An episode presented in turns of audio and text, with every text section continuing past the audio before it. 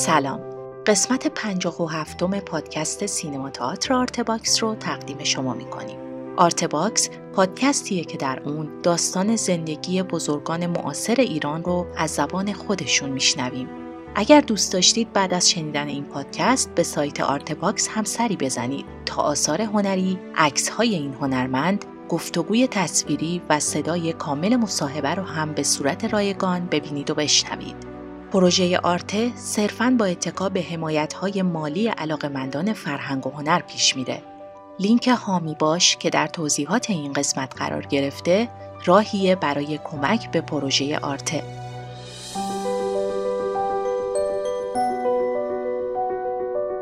قسمت پنجم از صحبت‌های فاطمه معتمداریا که درباره فیلم‌های سالهای هفتاد تا هفتاد و پنج هست رو با هم میشنویم.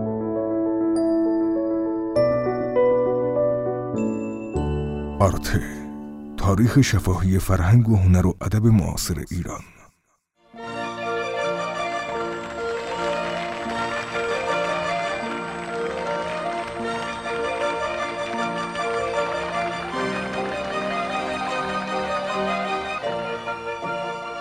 من اومدم وارد سینما شدم هنرپیشه معروفی شدم. تقریبا هر چی سناریو ساخته می‌شد راجع به یه زن جوون بود حتما به من پیشنهاد می‌کردن. بعد کارگردانه بزرگی اومدن به هم پیشنهاد کردن کار کنم. بعضیاشو پذیرفتم بعضیاشو باز به خاطر سناریو نپذیرفتم. ولی حاصل کارهایی که کردم یه کارهای استثنایی بود با آقای بیزایی در مسافران و کارهایی که با آقای مخملباف کردم. با آقای مخملباف دوباره کار کردیم فیلم هنرپیشه. رو. هنرپیشه رو کار کردیم. موقعی که آقای مخملباف اومدن گفتن که شما سه تا من و خانم پتروسیان آقای عبدی سه تا شخصیت یه محور شبیه به بداهه با همون شروع کردن کار کردن. یه سناریو به ما دادن که هر ستامون گفتیم این خوب نیست. آقای مخمل باف گفتن هر روز ما این سناریو رو از دید یه نفر جلو می‌بریم. یک شخصیت. یه روز خانم پتروسیان یه روز من یه روز آقای عبدی. و هی ما حرف می‌زدیم آقای مخمل باف از توش قصه در می آورد بعد از یک ماه رسیدن به همین قصه فیلم هنرپیشه که با هم کار کردیم.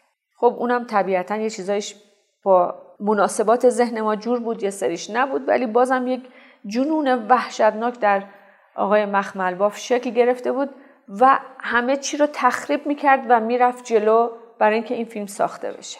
موقعی که ما کار می‌کردیم من فکر کردم این بدترین فیلم عمرمه که دارم کار می‌کنم.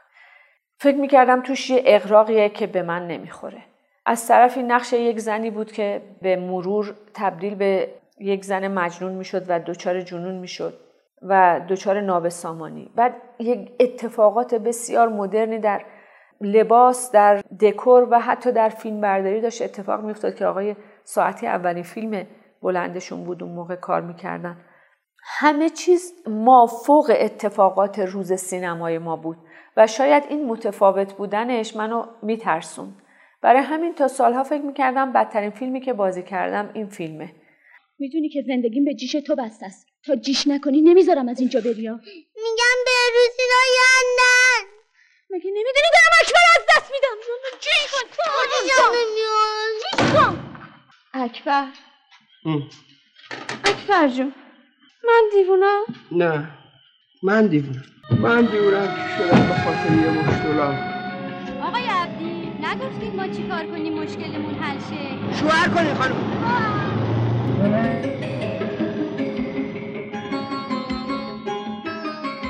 وقتی فیلم تموم شد توی جشنواره این فیلم رو نشون دادن. قبل از اینکه بخواد نشون داده بشه من دعوت شدم از طریق آقای الون برای فیلم یک بار برای همیشه. فیلم داشت نمایش داده می‌شد در یک اکران خصوصی آقای شکیبایی این فیلم رو رفتن دیدن. وقتی دیده بودن اومدن گفتن که می‌دونی منو ترسوندی؟ من گفتم یا خدا چی شده؟ گفتم چرا آقای شکیبایی؟ گفتن کسی که هنرپیشه رو کار کرده الان میاد بشینه کنار من یک بار برای همیشه بازی کنه؟ خیلی اون فیلم قوله خانم. من گفتم داره منو مسخره می‌کنه. چون آقای شکیبایی یه ذرم اهل اقراق بودن توی ابراز محبتشون به آدم. ما شروع کردیم یک بار برای همیشه رو کار کردن. هر تمرینی که می‌کردیم می‌گفت بابا آقای الوند می‌دونی این چی کار کرده؟ این هنرپیشه بازی کرده. الان اومده اینجا نشسته. من این فیلم کردم دارن با من شوخی می‌کنن و من اذیت می‌کنن یک بار برای همیشه هم تموم شد با ارتباط فوق العاده بین مجموعه گروهی که با هم کار می‌کردیم. آقای فرهاد سبا فیلم بردار سیروس الوند کارگردان آقای شکیبایی بازیگر من بازیگر و مجموعه بچه های جوونی که پر انرژی وارد سینما شده بودن و همه دارای شعور یک بار برای همیشه ساخته شد موقعی که آقای الوند توی تمرینای ما می‌رفتن و هر روز یه سری دیالوگ جدید برای ما می آوردن من آقای شکیبایی تمرین می‌کردیم با دوربین تمرینای ما رو ضبط می‌کردن و فردا یه دفعه می‌دید سه تا ورسیون جدید از دیالوگای ما نوشتن و یکی از یکی بهتر. با یک در واقع تمرینای متداوم و خیلی خیلی تعیین کننده آقای الوند سناریوش رو نوشت و ما یک بار برای همیشه رو بازی کردیم که من فکر می‌کردم یک بخشی از قلبم همیشه جریه داره برای این فیلم. چون که راجع به مهاجرین جنگ بود راجع به جنگ زده هایی که اومدن توی شهر تهران و این آوارگی و این آسی بودن فکر کردم که هنوزم این فکر رو می‌کنم. فکر می‌کنم معصومیت اون زنی که توی فیلم هست زهرایی که توی فیلم یک بار برای همیشه هست معصومیت همه مهاجرین حالا ما اون دوره مهاجرین جنگی رو داشتیم. مهاجرای همه جهان. یک معصومیتی در ببخشید. یک معصومیتی در شخصیت زهرا وجود داشت که نمی‌تونستی تحت تاثیرش نباشی. و هر دفعه که ما کار می‌کردیم با اینکه خب من یاد گرفته بودم خیلی با فاصله با نقش باشم. حقیقتا وقتی توی صحنه کار می‌کردیم بعدش همش میپریدم بالا میپریدم پایین و میخندیدیم. ولی وقتی داشتم کار می‌کردم فکر می‌کردم وای خدا. چه اجحافی به مهاجرا میشه. حالا این حتما این نیست که توی جامعه. حتی از طریق شوهرش یعنی نزدیکترین رابطه عاطفی آدم متفاوت میشه در مهاجرت. و وقتی اون فیلم رو کار کردیم به آقای شکیبایی گفتم که حالا دیدی بهتر از هنرپیشم فیلم دیگه ای هست. وقتی که برای اون کار به من جایزه دادن آقای انتظامی فکر می‌کنم داور بودن و به من گفتن دختر تو بازیگری تو تثبیت کردی با این فیلم. من گفتم نه آقای انتظامی این نقش یه نقش استثنایی بود برای من و هنوزم دیالوگاشو حفظم. وقتی گاهی اوقات با آقای الوند همدیگر رو می‌بینیم راجع به فیلم که می‌خوایم حرف بزنیم اول شروع می‌کنیم دیالوگای اونو گفتیم. میگه مونو نمی‌خوای؟ خلاص. تو سی خودش ما سی خودم. همه چیش برای من پر از رنجی بود که مهاجرای جنگ اون دوره چون زمان جنگ ما کار می‌کردیم همه اینا رو. و فکر می‌کردم شاید یک بخشی از آمالی رو که در دلم نسبت به جنگ دارم در شخصیت زهرا می‌تونم منتقل کنم. توی جامعه بدون اینکه هیچ شعاری داده بشه چون فیلم خیلی فیلم ظریفیه. به خصوص این شخصیت. کاش یه نفر میومد که شناس نباشه چه فرق داره؟ فرق داریم خب. دلم نمی‌خواد کسی تو اون محل بدونه. سر بشکنه تو کلا دست بشکنه تو آسیب. زهر ما حرفمون زدیم. ها خب. جز طلاق راهی نمونده. یه چند روز حالم عوض شده. ده دیگه خیلی است یه بامبلو تازه صبح تا غروب خونه های آلا پلنگی مردم رنگ می‌زنم. شب که بشه بر نسبت بیاد توی سگ دوری خب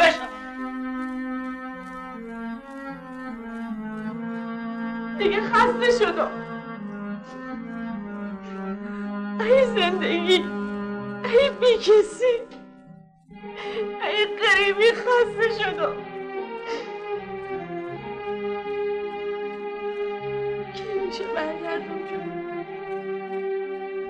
شهر خودم.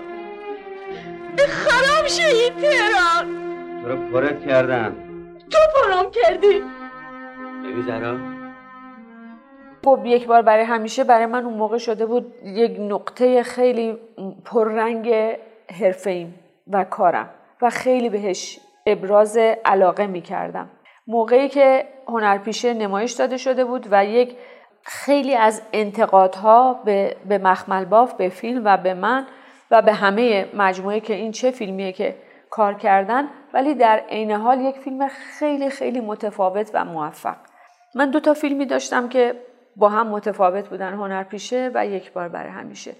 من یادم وقتی تو جشنواره این فیلمو پسرم که ده دوازده سالش بود با هم نگاه می کردیم وقتی فیلم هنرپیشه قشنگ یادم تو سینمای قدس بود توی می‌دونه ولی اصر پسرم در لحظه تب کرد از دیدن این فیلم.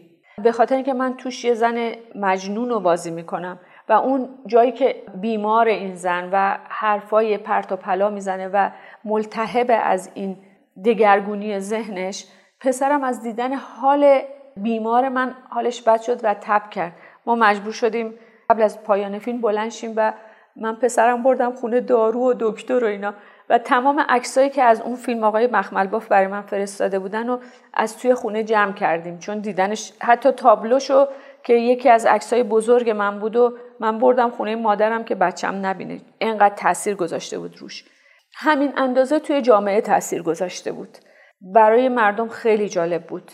تماشاچیا و منتقدین که یه نقشیه که جنون زده است و آدم همه چیشو می‌فهمه در این حال متفاوته و شبیه به هیچ دیوانگی معمول نیست. مادر.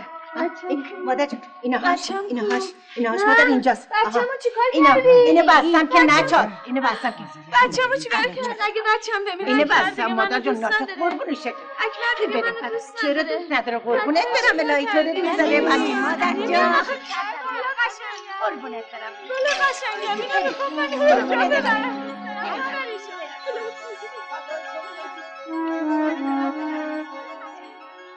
موفقیت این دوتا فیلم یک یه فیلم هنرپیشه با یه سری انتقادات و فیلم یک بار برای همیشه باعث شد که یه ذره توی سینما به من اعتماد کنن که می‌تونم نقشه متفاوت بازی کنم. حالا دیگه سناریوهایی که برام میفرستادن شبیه به هم نبود. و بعدش فیلم فکر کنم روسری آبی رو کار کردم همسر رو کار کردم. در همسر شاید اولین باری بود که من می‌تونستم نقد فیلم های خانم میهن بهرامی رو رد کنم که گفته بودن این همیشه نقش زنای شهرستانی و مصیبت کش رو بازی کرده.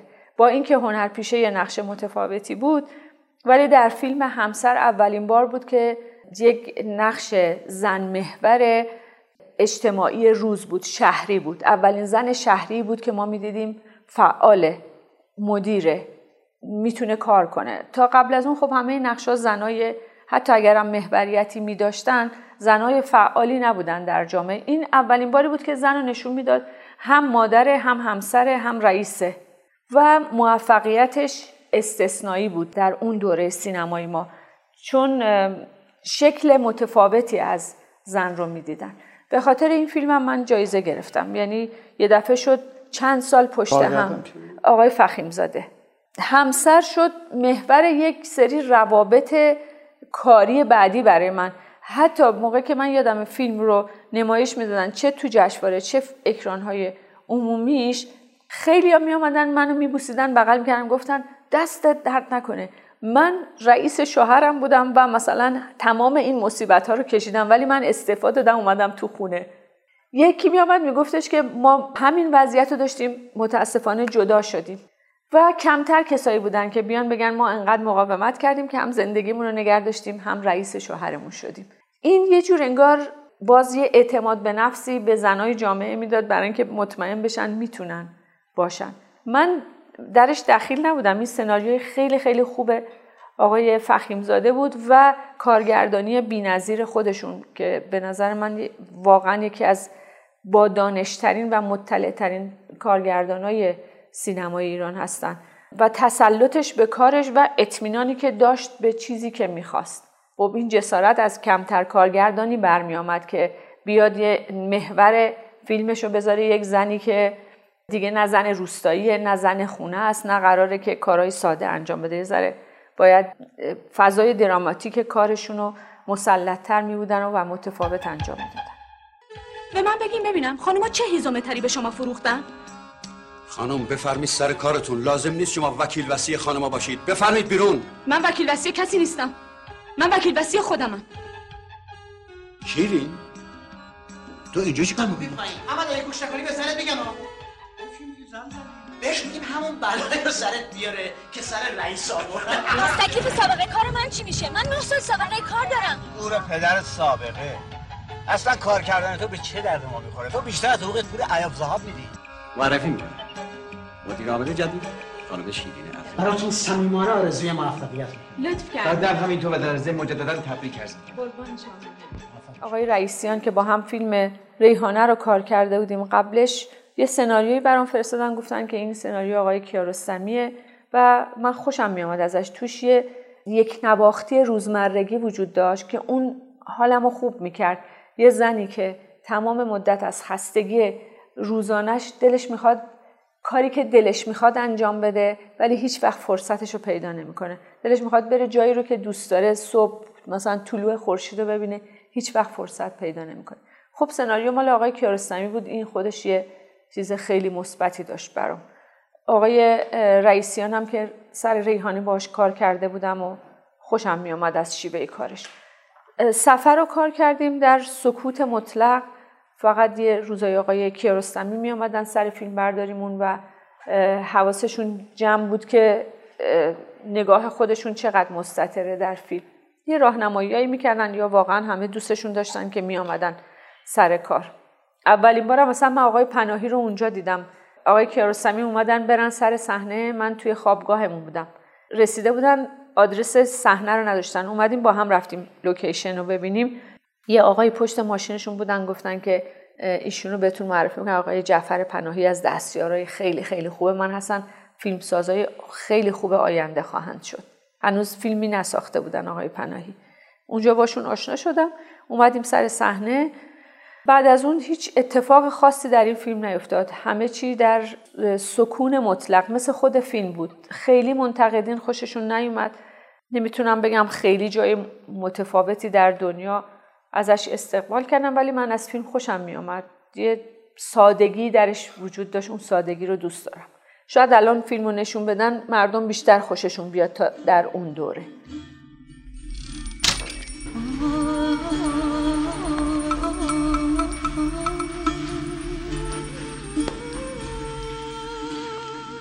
می‌خوای زغال درست کنی؟ آقا فرهاد بر نگشته رفته پیش دوستاش. گفت یا دیر میاد یا اصلا نمیاد. چرا هنوز نخوابیدی بیبی بی خانم؟ خونت حسار نداره. برای همینم هست که دوست نداریم. تو رو خدا بس کن فرهاد. چرا اینقدر بیقراری دختر جان؟ هیچی ببین دیگه خسته شدم. تهرانش یه جور توراش یه جور اینجام یه جور دست خودش نیست. می‌تونم خیلی مهربونه. نمی‌دونم چرا این کارا رو می‌کنه. بعد از سفر روسری آبی رو کار کردم. با خانم بنی اعتماد که با هم یک تجربه کاری در فیلم توفه ها داشتیم. وقتی که ایشون دستیاری می‌خواستن بکنن برای فیلم اولشون رو بسازن من قبلش فیلم های خانم بنی اعتماد رو دیده بودم و خیلی آرزومند بودم در فیلم نرگس می‌تونستم کار کنم. ولی انقدر خانم رضوی تو اون فیلم خوب بودن که هیچ وقت به خودم اجازه ندادم حتی ابراز علاقه بکنم. ولی در دلم به نظرم میومد یک, یک استثنایی بود که من از دست داده بودم. ولی خب یه کسی بازی کرده بود که نمی‌تونستی بگی می‌تونستی بهتر از اون بازی کنی. در روسریابی با فراز و نشیب های خیلی زیادی با هم کار کردیم. این که جا بیفتیم من و خانم بنی اعتماد با هم دیگه توی کار. آدم بده بستونا رو توی جر و بحثای کاری به دست میاره. تقریبا کارگردانی نبود که من باهاش کار کرده باشم و یا سر صحنه از, از دستش قش نکرده باشم یا اون از دست من عصبانی نشده باشه. همیشه توی کارام با یک کشمکش جدی و یک جدال خیلی جدی برای به دست آوردن اعتقادات کارگردان یا انتقال نظرات خودم داشتم. خانم بنی اعتمادم هیچ استثنا از بقیه نبودن. با اینکه اولین کارگردان خانمی بودن که باشون کار می‌کردم و ظاهرا باید با هم خیلی آرومتر جلو می‌رفتیم ولی با کشمکش باز جلو رفتیم و حاصلش شد این فیلم بینظیر استثنایی تاریخ سینمامون کار روسری آبی. نوبر کردانی. شغل شوهر؟ شوهر نکردم. مجرد. نفر بعد. چرا نفر بعد؟ گفتم شوهر نکردم نگفتم تنهام خرجی سه نفر رو میدم. خونم هم به اینجا نزدیکه. چرا به این دوتا دادی به من یکی؟ من سبا هم بیشتر یا این جوجه دو روزه حرف نباشه. به سابقه نیست به یه نفره به نفر نیست بگو به چشم ابروه. یه کپه پول انداختن جلوم که بردار برو. گفتم من برای چیزی نیومدم که به خاطرش برم. من به خاطر کسی اومدم که خودش باید بهم بگی برو. اونجا بود که فهمیدم فرق این که اسم آدم و جایی بنویسن یا ننویسن چی.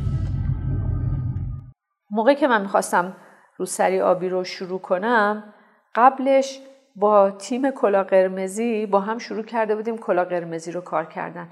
به نظر من کلا قرمزی برام خیلی کار جدی نبود. همون کارهایی بود که همیشه کرده بودیم. آقای تحماس حتی سر صحنه هیچ وقت به من نمیگفتش که الان چی کار کن. می‌گفت اینجا رو که می‌دونی چی کار کنی. و من از دریافت های گذشتم از نظرات آقای تحماس می‌دونستم که باید اینجا چی کار کنم. یعنی هدایت من به عنوان بازیگر از طریق آقای تحماس فقط کد دادن این بود که اینجا رو که می‌دونی. یعنی هیچ توضیحی احتیاج نداشتی. آخرای این فیلم بود روسری آبی رو به من پیشنهاد کرده بودن و برنامه ریزاشون نتونسته بودن خیلی خوب تنظیم کنم. من از استراب اینکه یه صحنه از کلا قرمزی باقی مونده بود و من داشتم روسری آبی رو کار می‌کردم داشتم میمردم. نمیفهمیدم که چطوری میشه یه پلان از یه فیلم و همزمان با یه فیلمی که داری بازی می‌کنی بری بازی کنی و برگردی. خلاصه با یک شرمندگی با یک استراب با یک نگرانی بیش از اندازه یک پلانی رو که باقی مونده بود در طول روسری آبی من رفتم در کلا قرمزی بازی کردم و اومدم. دو تا فیلمی که باز با هم خیلی هم فرق داشت. هر دو تا فیلم دو تا فیلم خیلی موفقی بودن توی سال خودشون و جزو فیلم های برتر بودن. توی جشنواره اون سال روسری آبی بود و من یادم این دیالوگ از آقای حاتمی کیا شنیدم که می‌گفتن این که خوب بازی می‌کنه دیگه چرا باید بهش جایزه داد؟ توی حوزه هنری هم داشتن اینو می‌گفتن. بعد من گفتم یعنی چی؟ مگه میشه اون موقع من چهار تا جایزه پشت هم گرفته بودم؟ حتی به من می‌گفتن که خانم معتمداریا اینو میشنیدم. خانم معتمداریا توی خونهشون مهمونی شام و نهار میده که جایزه بگیره. وقتی شنیدم میگن که این نهار و شام میده جایزه می‌گیره خیلی برام جالب شد و فکر کردم اینقدر که اهمیت نداره. من فقط خوشحال بودم که هرچی کار می‌کنم دیده میشه و اهمیت پیدا می‌کنه. فکر می‌کردم اون سال هم واقعا اینجوری بود. اگر کاری جایزه می‌گرفت یعنی خیلی ارزش داره یعنی خیلی اهمیت داره. چون هیچ چیزی غیر از سینما در ارزش گذاریش دخیل نبود. شما نمی‌تونید هیچ فیلمی رو توی دهه 60 تا نیمه های 70 ببینید که جایزه گرفته باشه و جایزش به حقش نبوده باشه یا جایزه بیارزشی بوده باشه. معیار خیلی خوبی بود برای سنجش یک فیلم خوب جایزه گرفتن. برای فیلم فقط نبگم برای بازیگران خب من اون کارو کردم بعد دیدم که برگشت کردم به کار کودک به جز تئاترای کودک. سینمای کودک هم داریم کار می‌کنیم بعد از شهر موشا. وقتی که این دوتا کار انقدر موفق شد در دو موقعیت متفاوت من دیگه گفتم خب من کارامو توی سینما دارم انجام میدم. پس می‌تونم برم یه کمی کارایی انجام بدم که مردمم بیشتر بپسندن و دوست داشته باشن. آدرس ما هست تهران خیابان جام جمع تهران جام جهانی کودک. ببین خودت ها. وسایل پذیرایی آماده که من اومدم.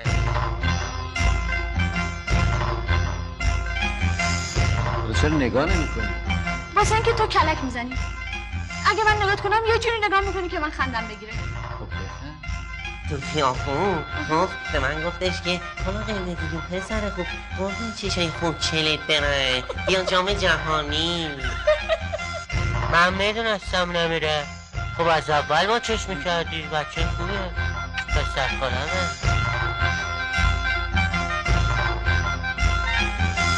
آقای راننده آقای راننده یالا بزن تو دهنده برو به سمت تهرون می‌خوام برم تلویزیون. بچه ها محبت کردن. ایمه جی بچه ها رو دوست- ایمه بله. ایمه مثلا یه بچه خوبم خب که شما من خیلی دوست داری. چرا دوست داری همکار آقای مجری بشی؟ ها؟ آخه خوبه حرفای خوب می‌زنه. اگر دیدی جوانی بردرختی تکیه کرده پسر خاله گل منداز گل گل گل گل گل. گل از جناه چپ حالا فرصت برای همه کار. آها. من به خودشم گفتم به شما میگم. این باید بره مدرسه درس بخونه تا بتونم ببرش تو برنامه. دوست داری بیای توی برنامه شرکت کنی به شرط اینکه حرفای خوب خوب بزنی ها. خاکی من دایناسورت بودم. یه چی آوردی؟ نفته خب شاید سردت شد. تو نرفتی؟ بازم میخوایی دعوا کنی؟ نه. می‌خوام سرتو باز کنم. خیلی خوب انشالله داره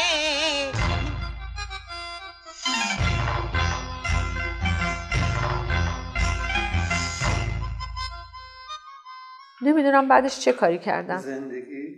فیلم زندگی هم مثل فیلم سفر خیلی کم هیاهو و فیلم آرومی برگزار شد چون اون موقع دوران اتفاقات عجیب و غریب بود توی سینما. یعنی هر فیلمسازی نسبت به اون یکی یک برتری پیدا می‌کرد در ابراز احساساتش یا نشون دادن تکنیک کاریش یا به وجود آوردن شخصیت های متفاوت یا اینکه اصلا خلق یک سینمای خلاق متفاوت. در نتیجه اگه یه فیلمی درش اتفاق خاصی نمیافتاد خیلی زود میامد پایین. از آقای تقوایی گرفته آقای کیمیایی و خانم بنی اعتماد آقای ایاری همه فیلمایی می ساختن که متفاوت بود و بهتر یعنی نمی‌تونستی بگی این فیلم رو ببینم اون یکی رو نبینم مهم نیست. مشتاق می شدی فیلم بعدی فیلم بعدی. در نتیجه فیلم زندگی هم یه کمی در سادگی خودش در هیجانات اون زمان سینمای ایران آروم باقی موند. آقای اسقر هاشمی دیده بودن که من و آقای شکیبایی توی یک بار بر همیشه کار کردیم. در همون دفتری که این فیلم کار کردیم پیشنهاد کردن بیاین این فیلم هم باز دو نفری با هم بازی کنیم ولی دو تا باز نقش متفاوت. آقای شکیبایی یه نقش دیگه من یه نقش دیگه اون شاعر مسلک و خیلی عاشق پیشه. منم همینطور خلاصه باز با هم دیگه بازی کردیم ولی در دو تا نقش متفاوت در فیلم زندگی. چرا من؟ چون بیوم و کسی رو ندارم؟ واقعا قصدتون چیه؟ مطمئن بشین از روی هوا و هوس نیومدم جلو. همه همین حرف رو می‌زنن. زندار و بیزن همشون هم دروغ میگن. چون آخرش می‌ذارن میرن. کار ما از اول اشتباه. می‌فهمی؟ عاشق شدن اشتباه نه. با چشم بسته تو این راه اومدن اشتباهه انصافی نکن. من تو این جاده زندگیمو پیدا کردم. گم شدم پیدا کردم. عشقم رو پیدا کردم. حالا چطوری ازش دل بکنم خیال می‌کنی دل کندن برای من آسونه؟ این از بد اقبالی منه که خوشبختی همیشه از من رو میگردونه. خوشبختی از تو رو نگردونده. این تویی که داری خوشبختی رو پس می‌زنی. این خوشبختیه؟ که خونم رو خرابه های زندگی یه کس دیگه ای بسازم. من این خوشبختی رو نمی‌خوام. فیلم مرد آفتابی هم با همایون اسدیان بود که جز بچه های کانون بود و ما با هم خیلی زیاد کار کرده بودیم از جهیزیه برای رباب که اسدیان عکاس اون فیلم بود و اصلا عکاسی فیلم می‌کرد تا فیلم مرد آفتابی که باز به من و جبلی پیشنهاد کرد با هم دیگه. من و جبلی و اکبر عبدی. چون ما توی تلویزیون هم کار می‌کردیم کار کودک هم می‌کردیم. ارتباط کاری ما سه چهار تا با هم خیلی خوب بود. اسدیان پیشنهاد کرد بیایم اون کار رو انجام بدیم. با هم یه ذره نقش رو بالا پایین کردیم و چون فیلم باید در ژاپن میگذشت و بودجه وجود نداشت در سینمای ما که یه دفعه یه گروه سی نفری رو بفرستن به ژاپن با جور کردن پول از این ور و اونور و تهیه کننده ای که خیلی هم اهل یعنی پولداری نبود که بگه می‌تونه توانش رو داره یه فیلم خارج از کشور تهیه کنه. برای اولین بار توی یه سینمای مستقل یه فیلمی رفت و در سنگاپور ما شروع کردیم فیلم برداری کردن فیلم مرد آفتابی رو. صحنه های داخلیش رو همه رو آقای اسپاتی اینجا توی دکور ساختن. تمام صحنه های داخلی ژاپن رو در ایران فیلم برداری کردیم. صحنه های خارجیش هم در سنگاپور.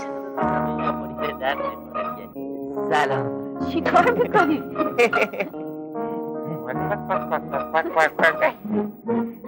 مریم خانم اصلا فکر نمی‌کردم دختر خانمان برای کار بیان ژاپن. خب منم برای کار نیومدم.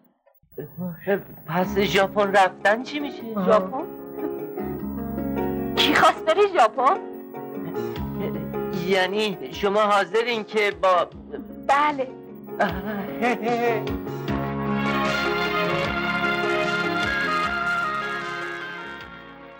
این فیلم آخرین فیلمی بود که من در آرامش در سالهای هفتاد کار کردم.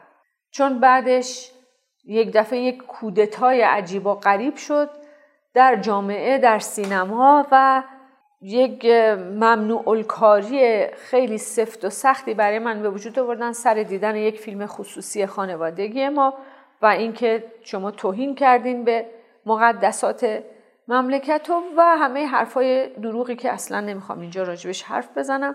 بعد از فیلم مرد آفتابی من و بچم بار سفر بستیم و برای یک مدت مهاجرت کردیم از ایران.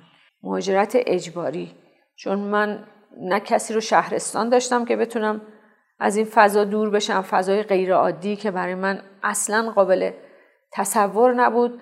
هنرپیشه که همیشه رعایت همه چیز اخلاقی به نه به اجبار به باور خودم. همه چیز رو بهش مشرف بودم رعایت کرده بودم علاقه من بودم تلاش کرده بودم.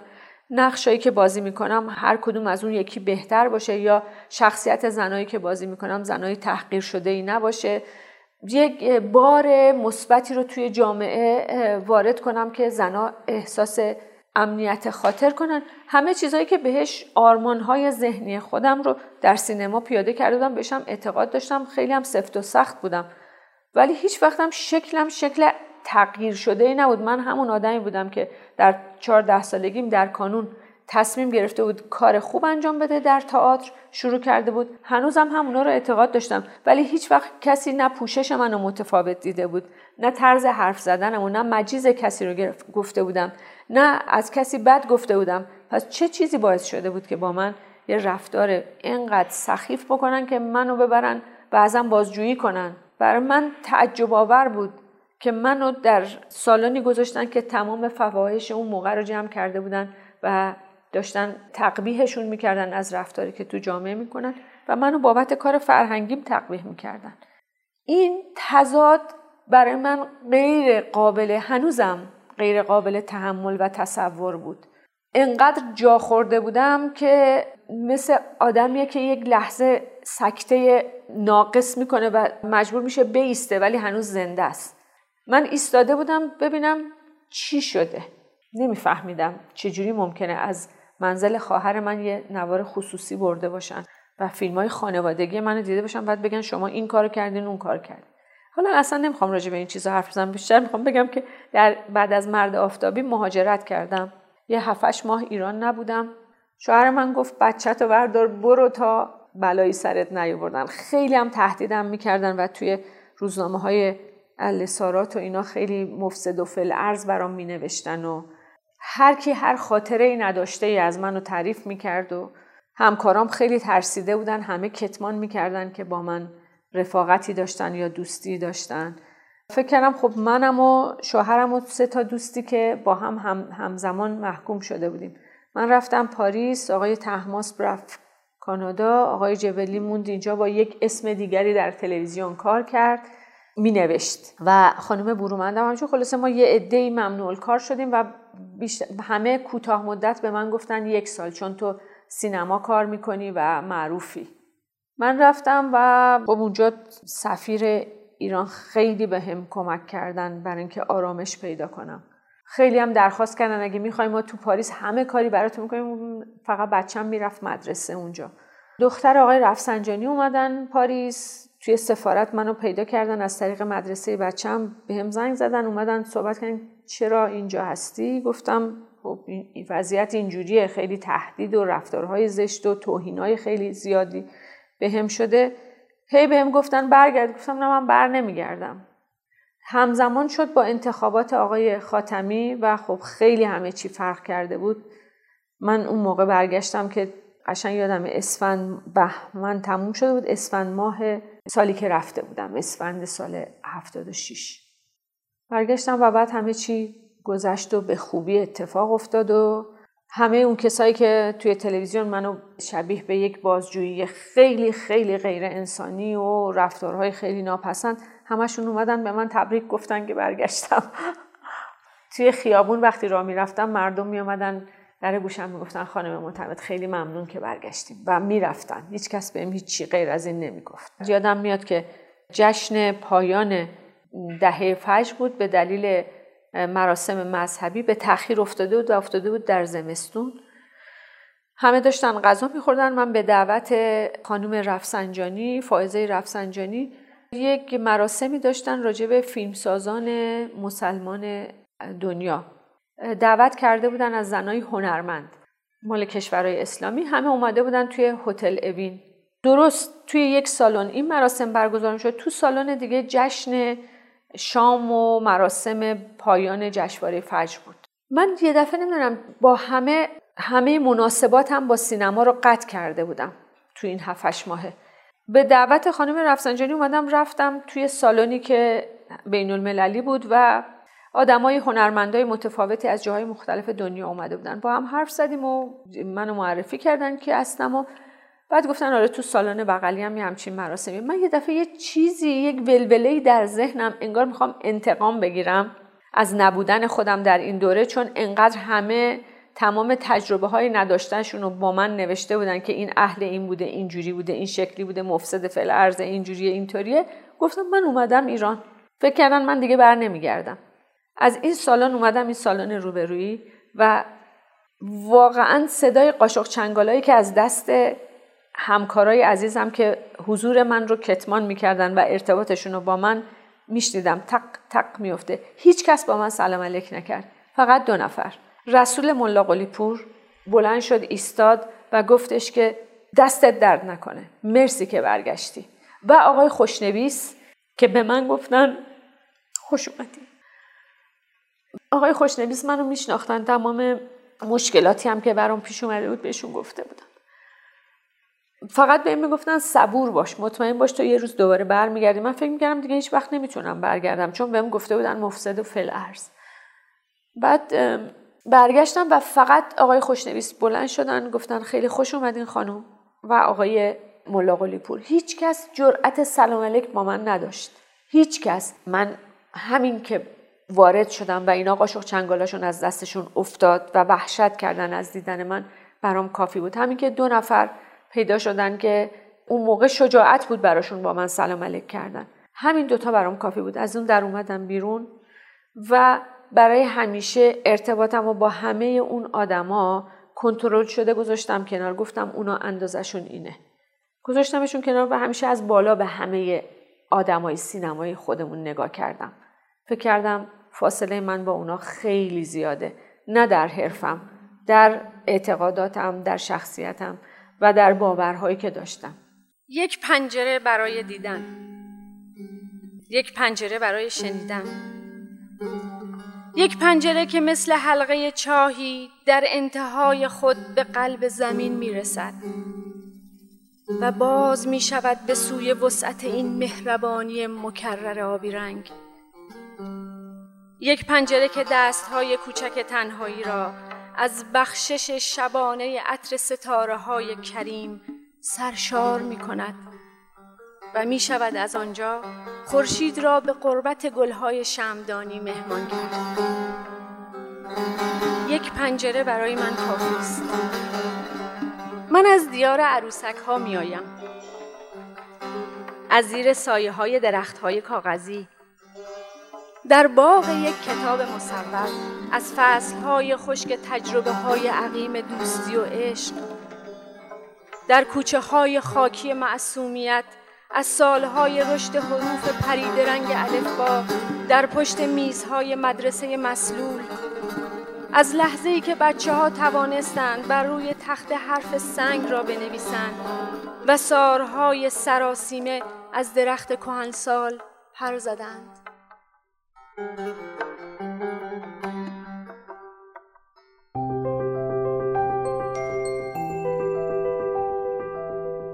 خیلی ممنون که پادکست ما رو شنیدید. در قسمت بعد فاطمه معتمداریا درباره فیلم های سالهای 75 تا 80 برامون صحبت می‌کنه. امیدوارم که قسمت بعدی رو هم دنبال کنید.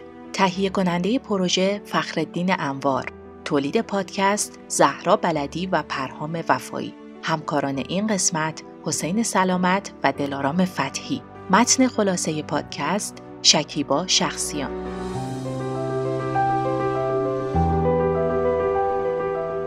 من زهرا بلدی هستم و می‌خوام بخش جدیدمون آرتکست رو هم بهتون معرفی کنم. ما در آرتکست داستانهایی از سرگذشت بزرگان فرهنگ و هنر و ادب معاصر ایران رو براتون میگیم که دیگه در بینمون نیستن.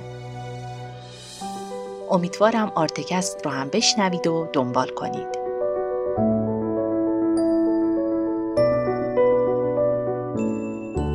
وبسایت ما artbox.ir